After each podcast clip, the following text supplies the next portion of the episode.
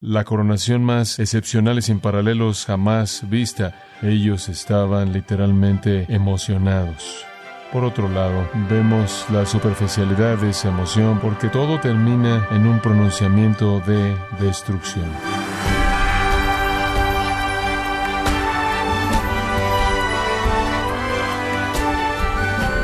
Bienvenido a Gracia a vosotros con el pastor John MacArthur.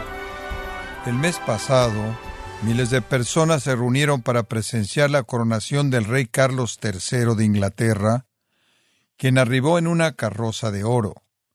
Esto contrasta con lo que sucedió cuando el rey de reyes y señor de señores hizo su última entrada a Jerusalén en un burro hace más de dos mil años. Pero ¿qué nos dicen las escrituras acerca de este glorioso acontecimiento? El día de hoy el pastor John MacArthur, en la voz del pastor Luis Contreras, nos enseñará el significado de este único y maravilloso evento en el sermón titulado La coronación humilde del Rey del Cielo, aquí en gracia a vosotros. La coronación más excepcional y sin paralelos jamás vista. Por un lado es grande, entusiasta, llena de aclamación, y de admiración generada por la esperanza gozosa del pueblo por parte de su Mesías que está llegando. Por el momento parecía como si Jesús podría ser ese Mesías y que esa victoria inminente sobre todos sus enemigos estaba por venir y en expectativa de eso y en las glorias de ese triunfo y la llegada del reino de Dios, ellos estaban literalmente emocionados. Por otro lado, Vemos la superficialidad de esa emoción, vemos la superficialidad de esto, vemos la hipocresía de esto, porque todo termina en un pronunciamiento de destrucción. En lugar de que la condenación caiga sobre sus enemigos y la llegada del Mesías traiga la victoria, la condenación caerá sobre ellos producida por ese Mesías mismo. En lugar de ver las glorias de la conquista, experimentarán las agonías de ser conquistados. En lugar de experimentar la bendición de Dios, están a punto de experimentar el juicio de Dios. Entonces el contraste entre las palabras de el pueblo y de Jesús es fuerte. Ellos, después de ver los milagros de él, tienen lo mejor en mente. Es el momento para el reino, es el momento para la exaltación. Él, después de ver la incredulidad de ellos, tiene lo peor en mente. Es el momento para la devastación, no exaltación. Ellos esperan a un héroe conquistador. En lugar de esto, reciben a un juez condenador. Si algún momento ha habido una coronación como esta en donde al rey se le ofrece el trono, rechaza el trono y se vuelve contra el pueblo que se le ofrece y pronuncia destrucción. No creo que jamás ha habido una coronación como esa, pero ese es exactamente el caso en esta coronación baja del Rey alto del cielo. Habían pasado algunas semanas desde que Jesús resucitó a Lázaro de los muertos. Habiendo hecho eso, en Betania. Él entonces se fue a Galilea, pasó unas cuantas semanas en Galilea y después regresó hacia Jerusalén para la Pascua. Él llegó a Jericó. Sabemos que cuando él estuvo en Jericó, él sanó a dos mendigos ciegos, les trajo salvación y también trajo salvación a un hombre muy famoso de estatura baja llamado Saqueo, quien era un recaudador de impuestos. Después de esos encuentros únicos en Jericó, él entonces procedió hacia arriba, hacia Jerusalén. Está unos más de 17 kilómetros hacia arriba, de abajo del nivel del mar, de Jericó hasta más de cuatro mil pies de altitud a la ciudad de Jerusalén. Él habría caminado por esa camino bien protegido por los romanos, no solo, sino que más bien con una congregación más bien grande de personas que se había acumulado, porque ellos también se dirigían hacia la Pascua. Una multitud que estaba creciendo más y más de viajeros, entonces habían personas que estaban esperando ahí en la ciudad para la Pascua. Había una multitud que usted podría decir enfrente de él, y había una multitud junto con él y detrás de él también. Juan 12.1 dice que él llegó a Betania, el cual está más de dos kilómetros al este de Jerusalén. Él llegó a Betania seis días antes de la Pascua. Estamos a tan solo seis días de los clavos, las espinas, la burla, que le escupan, que lleve el pecado, a tan solo seis días antes de que experimente la cruz desamparado por Dios conforme Él se vuelve el sacrificio por el pecado. Pero por un poco de tiempo Él está con sus discípulos y Él está con sus amigos, María, Marta, las hermanas de Lázaro, a quien Él había resucitado de los muertos. Al otro día era domingo y Él se quedó en Betania hasta donde podemos saber y el pueblo salió a verlo según Juan capítulo 12, oyeron que estaba en Betania, sabían que Él había resucitado a Lázaro de los muertos, salieron para ver a este obrador de milagros, a este que había resucitado a personas muertas. Era el lunes, de hecho, cuando entró en Jerusalén. Lo celebramos como el Domingo de Ramos, pero lo más probable es que fue el lunes, y ahí es en donde lo encontramos en el texto de Lucas 19 y en los otros relatos comparativos del Evangelio. En todas las coronaciones que se hicieron en toda la historia del mundo, nunca ha habido un monarca tan supremo, tan exaltado, tan puro, tan poderoso, tan glorioso, tan soberano y tan digno como Jesucristo. Nadie se acerca, ni todos ellos juntos tocan el borde de su gloria infinita. Aunque Él es la persona más gloriosa que jamás habría recibido una coronación, es la coronación más hipócrita y baja y superficial de todas las coronaciones. Ese lunes procede de Betania, y sube la montaña a Jerusalén. Él sabe lo que viene, una semana de conflicto intenso, inmenso, comienza eventualmente con la limpieza del templo y él ahí despedaza la religión falsa del el judaísmo. En lugar de atacar a sus enemigos, los ataca a ellos y después el conflicto con los líderes de Israel día tras día tras día hasta que finalmente un juicio falso y su crucifixión el viernes. Él se dirige a la montaña, a la muerte. Está simplemente a más de dos kilómetros de, desde Betania, pero es el fin de un viaje largo desde el cielo a la tierra, a lo largo de años y años de vivir en este mundo maldecido por el pecado. Tres años de ministerio, muchos viajes a Jerusalén, muchas Pascuas. Esta es la última. Él se dirige a la muerte, una muerte que rescata, que redime, que reconcilia, una muerte que rectifique el nuevo pacto de perdón mediante la gracia, una muerte que provee expiación completa para los pecados de su pueblo, una muerte que va a conquistar la muerte, va a ser la muerte de la muerte, la muerte que provee perdón de pecados y cielo eterno para todos aquellos que creen antes de que Él venga a reinar, Él debe venir a morir y resucitar. Ahora, es importante señalar que hasta este punto, Jesús nunca había permitido que hubiera una demostración pública abierta de declararlo como Mesías. Él nunca había hecho eso. De hecho, cuando usted lee los evangelios, usted sabe que él, él buscaba quitarse de situaciones en las que comenzaban a ir en esa dirección. Esta es la primera vez en su vida en la que él permitió esa demostración pública abierta que lo declaraba como Mesías que se llevara a cabo.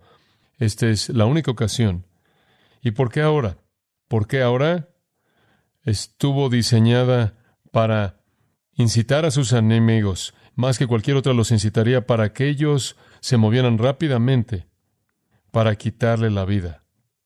Él sabía que el plan de Dios era que Él moriría como el Cordero de Dios y que Él moriría el viernes siguiente, en el momento en el que los corderos sacrificiales estaban siendo matados, Él moriría como el Cordero escogido por Dios, muriendo por los pecados de su pueblo, él tenía que crear un acontecimiento que enfurecería a sus enemigos a tal grado que los empujaría a llevarlo rápidamente a la cruz, pensando que estaban operando en base a su propia agenda, en base a su propio tiempo, pero realmente estaban operando en base al plan de Dios hasta ese momento y él quería el despliegue más grande, la muestra más grande, él quería estar expuesto a la mayor cantidad de gente posible para que se movieran rápidamente para llevarlo a la cruz, pensando que ellos estaban operando en base a su tiempo, pero en realidad estaban cumpliendo con el plan de Dios hasta el último momento. Él quería ser expuesto ante la multitud más grande posible para amenazar a los líderes judíos que eran sus enemigos y hacer así que apresuraran su muerte porque él necesitaba estar en la cruz el viernes. Decenas de miles de personas estaban en Jerusalén en la Pascua. Diez años después tenemos un registro de que 260 mil corderos fueron matados en una Pascua diez años después. 260 mil corderos fueron matados. Un cordero podía ser matado por una familia entera. Multiplicando ese número, le daré a usted una cantidad enorme de personas que estaban en Jerusalén. Esto fue una preparación para enfurecer a sus enemigos. Estaban en el momento correcto, en el lugar correcto, conforme al plan divino. Al final del viaje, el viaje que comenzó en el cielo, como dije antes, pero como nos dice en Lucas 9:51, comenzó ahí cuando colocó su rostro hacia Jerusalén y comenzó a moverse en esa dirección. Este fue el último viaje de su vida y este fue el fin de su viaje de su encarnación. Él finalmente se está dirigiendo a Jerusalén. Su llegada produce este acontecimiento enorme. Quiero que veamos Lucas 19 y quiero que veamos tres cosas. Tres cosas que básicamente afirman que Él es el Mesías. Una tiene que ver con esta expectativa del acontecimiento. La otra tiene que ver con la adoración que él recibió. Y la final tiene que ver con su adjudicación que cayó sobre las cabezas del pueblo.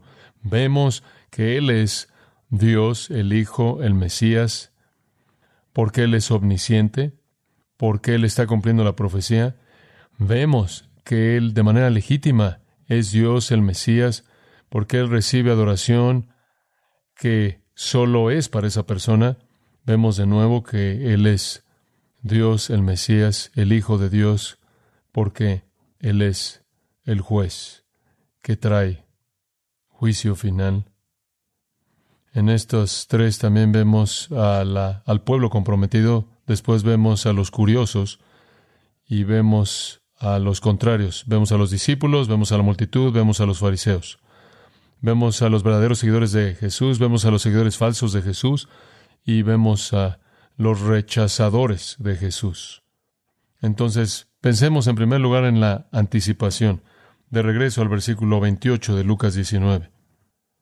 Dicho esto, iba adelante subiendo a Jerusalén. Dicho esto, se refiere a una parábola que él contó, una parábola anterior que ilustró la experiencia misma que él tiene en esta coronación. Él terminó la parábola y él se dirigió hacia Jerusalén. Y aconteció que llegando cerca de Betfagé y de Betania, al monte que se llama de los olivos, envió dos de sus discípulos. Ahora, simplemente para detenernos ahí, como dije, ahí es una, una caminata de unos cuatro mil pies desde Jericó ahí, pero está Betania, está más de dos kilómetros al este, pero Betania está por la parte de atrás de los montes entonces de Betania. Usted realmente no ve la gloria plena de la ciudad de Jerusalén. Él viene en esos kilómetros finales, no como conquistador sobre un caballo blanco, sino, como veremos, viene como un sacrificio bajo montado en un asno. Estas dos pequeñas aldeas, Betfagé, es la única mención de esta aldea en relación a su entrada triunfal, y Betania significa casa de dátiles, y eso refleja la naturaleza agrícola de esa área. Y se dice que ambas estaban cerca del Monte de los Olivos, el cual está al este de Jerusalén, hay una cordillera montañosa que va de norte a sur al este de Jerusalén, y esa cordillera montañosa tiene tres montes. Uno es el monte Scopos, después está el monte de la corrupción, pero en medio está el monte de los olivos.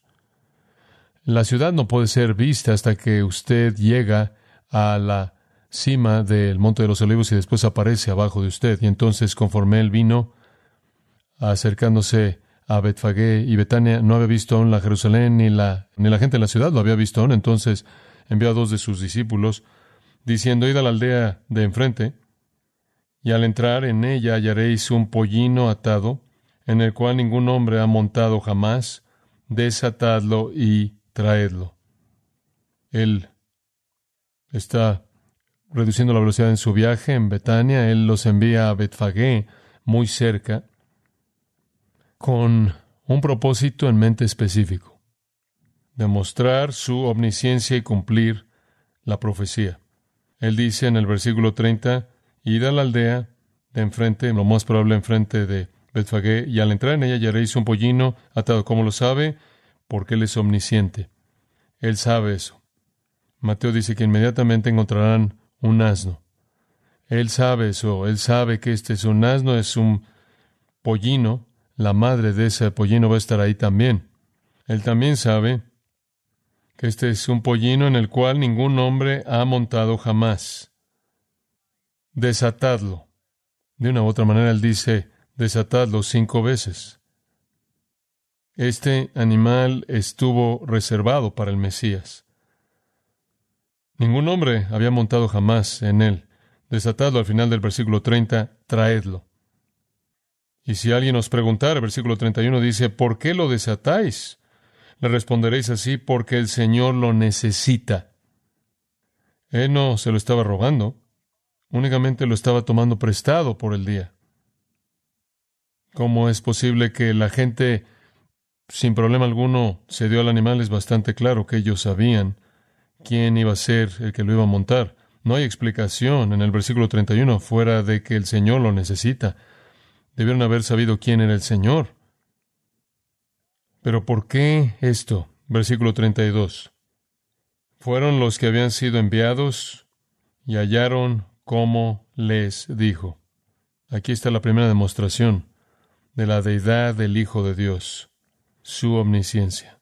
Él conocía detalles que no eran visibles para ninguna persona en su presencia. ¿Se acuerda usted allá atrás en las otras partes del registro de los evangelios en Juan capítulo 1? Él vio a Nataniel con su omnisciencia antes de que lo viera con sus ojos. En Juan capítulo 2, él dijo que nadie tenía que decirle lo que había en el corazón del hombre porque él conocía lo que había en el corazón del hombre. En Mateo capítulo 17, él dijo a los discípulos que fueran y arrojaran su línea de pez y sacaran un pez y ahí en, adentro del pez encontrarán monedas para pagar impuestos. En Lucas 22, cuando era el momento de la Pascua, para que se llevara a cabo la comida de la Pascua, les dijo que sabían exactamente dónde era el lugar donde iban a celebrar la Pascua, porque ellos iban a encontrar un hombre que llevaba un cántaro de agua, ese era el deber de una mujer normalmente, pero encontrarán un hombre cargando agua y si lo siguen, los va a llevar al lugar donde iban a celebrar la Pascua. Varias indicaciones en su vida y en el registro de los evangelios de su omnisciencia, pero hay más aquí que tan solo su omnisciencia. Versículo 35. Y lo trajeron a Jesús y habiendo echado sus mantos sobre el pollino, subieron a Jesús encima. Y a su paso tenían sus mantos por el camino. Es realmente una muestra sorprendente.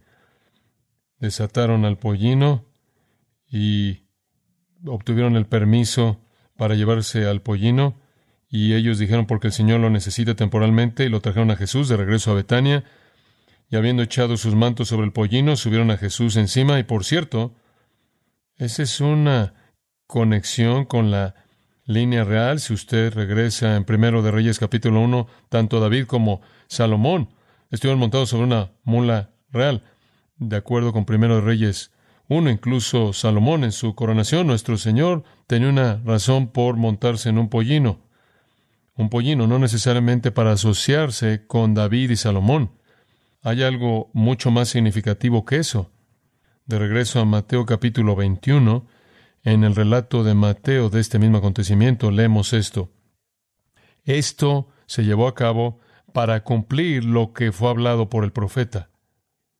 Y esto es lo que fue hablado por el profeta. Di a la de Sión, he aquí, vuestro rey viene a ti, gentil y montado sobre un pollino, incluso sobre un asna, un pollino, un animal de carga.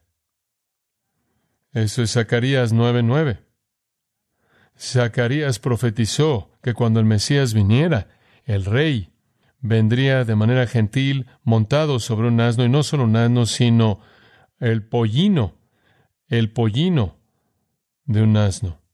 Él ni siquiera se monta sobre una mula real, sino un pollino, lejos de lo que el pueblo habría esperado para el rey. Zacarías el profeta había profetizado y predicho eso 500 años antes, de que la gente lo reconocerá como su rey, montado sobre un pollino. Incluso los discípulos, honestamente, estaban sorprendidos por esto y en el momento en el que estaba pasando no lo entendieron. En el capítulo 12 del Evangelio de Juan, en el versículo 16 dice esto, estas cosas hablando de él montando ese animal, estas cosas sus discípulos no entendieron al principio, pero cuando Jesús fue glorificado, entonces recordaron que estas cosas fueron escritas de Él y que habían hecho estas cosas a Él. ¿Por qué no entendieron que Él se montaría sobre un pollino? ¿Por qué no entendieron que Él cumpliría Zacarías 9:9? Respuesta, porque en su propia teología mesiánica él habría venido a reinar, habría venido a conquistar. Ellos habrían asumido que vendría montado sobre un caballo blanco y él vendrá la próxima vez, pero eso de manera clara está diseñado para ser revelado para nosotros en Apocalipsis capítulo 19. Entonces, conforme vemos los acontecimientos de preparación, los preparativos, vemos la divinidad de nuestro Señor, vemos el cumplimiento exacto, preciso de la profecía establecido de manera específica en el Antiguo Testamento. Este es el Mesías verdadero. Lo vemos en su omnisciencia, lo vemos en el cumplimiento de la profecía. Entonces, toda esa expectativa, toda esa anticipación nos lleva a la convicción de que verdaderamente este es el Mesías. Hay una segunda característica en este texto y vamos de la anticipación a la adoración. Y eso es exactamente lo que sucedió ahí en el versículo 36. Y a su paso, tendían sus mantos por el camino. El pueblo comenzó a arrojar sus mantos sobre el camino para que el animal caminara sobre los mantos. Cuando llegaban ya cerca de la bajada del Monte de los Olivos, había ido a la cumbre del Monte de los Olivos y empieza a bajar, usted empieza a ver la ciudad de Jerusalén conforme ya estaban cerca de la bajada del Monte de los Olivos, toda la multitud de los discípulos, gozándose, comenzó a alabar a Dios a grandes voces por todas las maravillas que habían visto, diciendo, bendito el Rey que viene en el nombre del Señor, paz en el cielo y gloria en las alturas. Usted regresa a Segundo de Reyes capítulo 9 y usted ve una ilustración de la costumbre antigua de arrojar su manto frente a un monarca. Eso era como una manera de expresar honor y sumisión. Usted estaba diciendo, coloco mi manto como un acto, en cierta manera, de sumisión simbólica, como yo colocaré mi vida a tus pies como mi rey. Ellos esencialmente están diciendo, nos colocamos bajo tus pies, nos colocamos en sumisión bajo tus pies. Esta es la versión judía de que viva por muchos años el rey. A pesar de lo que nuestro Señor había dicho de que la idea de que el reino vendría cautivó a todo el mundo, el rey estaba ahí, el reino debe seguirlo a él y las emociones comenzaron a incrementarse. Él será su rey, él traerá el cumplimiento de todas las promesas hechas a Abraham y a David y a los profetas. Él va a conquistar a nuestros enemigos, él va a establecer a Jerusalén y el rey desde Jerusalén que va a cubrir el mundo. Esa era su expectativa, su anticipación. Esa es la razón por la que el versículo 37 dice que toda la multitud de los discípulos gozándose comenzaron a alabar a Dios a grandes voces.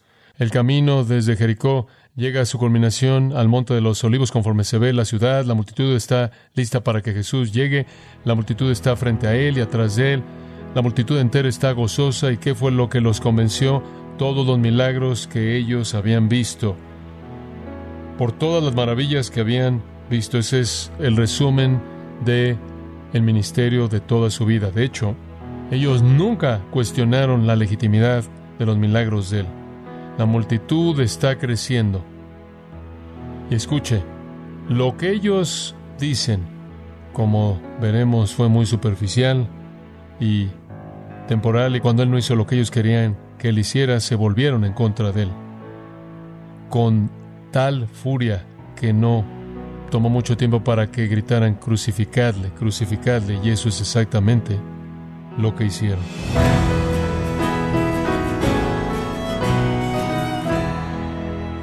John MacArthur nos enseñó que el cumplimiento de esta entrada triunfal declaraba que Él es el verdadero Mesías. Nos encontramos en el sermón titulado La coronación humilde del Rey del Cielo, en gracia a vosotros. Estimado oyente, quiero recomendarle el libro El Jesús que no puedes ignorar, en donde John MacArthur examina los relatos del Evangelio para mostrar un importante momento de Jesucristo que pareciera ser ignorado por muchas iglesias. Adquiéralo en la página gracia.org o en su librería cristiana más cercana. Y le recuerdo también que puede escuchar y descargar este sermón, La coronación humilde del Rey del Cielo, así como todos aquellos que he escuchado en días, semanas o meses anteriores, animándole a leer artículos relevantes en nuestra sección de blogs, ambos en gracia.org. Si tiene alguna pregunta o desea conocer más de nuestro ministerio, como son todos los libros del pastor John MacArthur en español, o los sermones en CD que también usted puede adquirir, escríbanos y por favor mencione la estación de radio por medio de la cual usted nos escucha en gracia a vosotros. Es importante conocer no solo el país y ciudad de donde usted nos escucha, sino también la radio. Para quienes contactan nuestro ministerio por primera vez, pueden solicitar una copia del mensaje de promoción sin costo alguno, un mensaje por oyente únicamente. Si usted vive en los Estados Unidos o Puerto Rico, escríbanos a Gracia Vosotros, P.O. Box 4000 Panorama City, California 91412. O puede escribirnos a través del siguiente correo electrónico radio arroba Esto ha sido todo y en nombre de John MacArthur y del personal de este organismo, queremos darle las gracias por su tiempo y sintonía, invitándole para que nos acompañe en la próxima edición y juntos desatar la verdad de Dios un versículo a la vez, aquí en Gracia a Vosotros.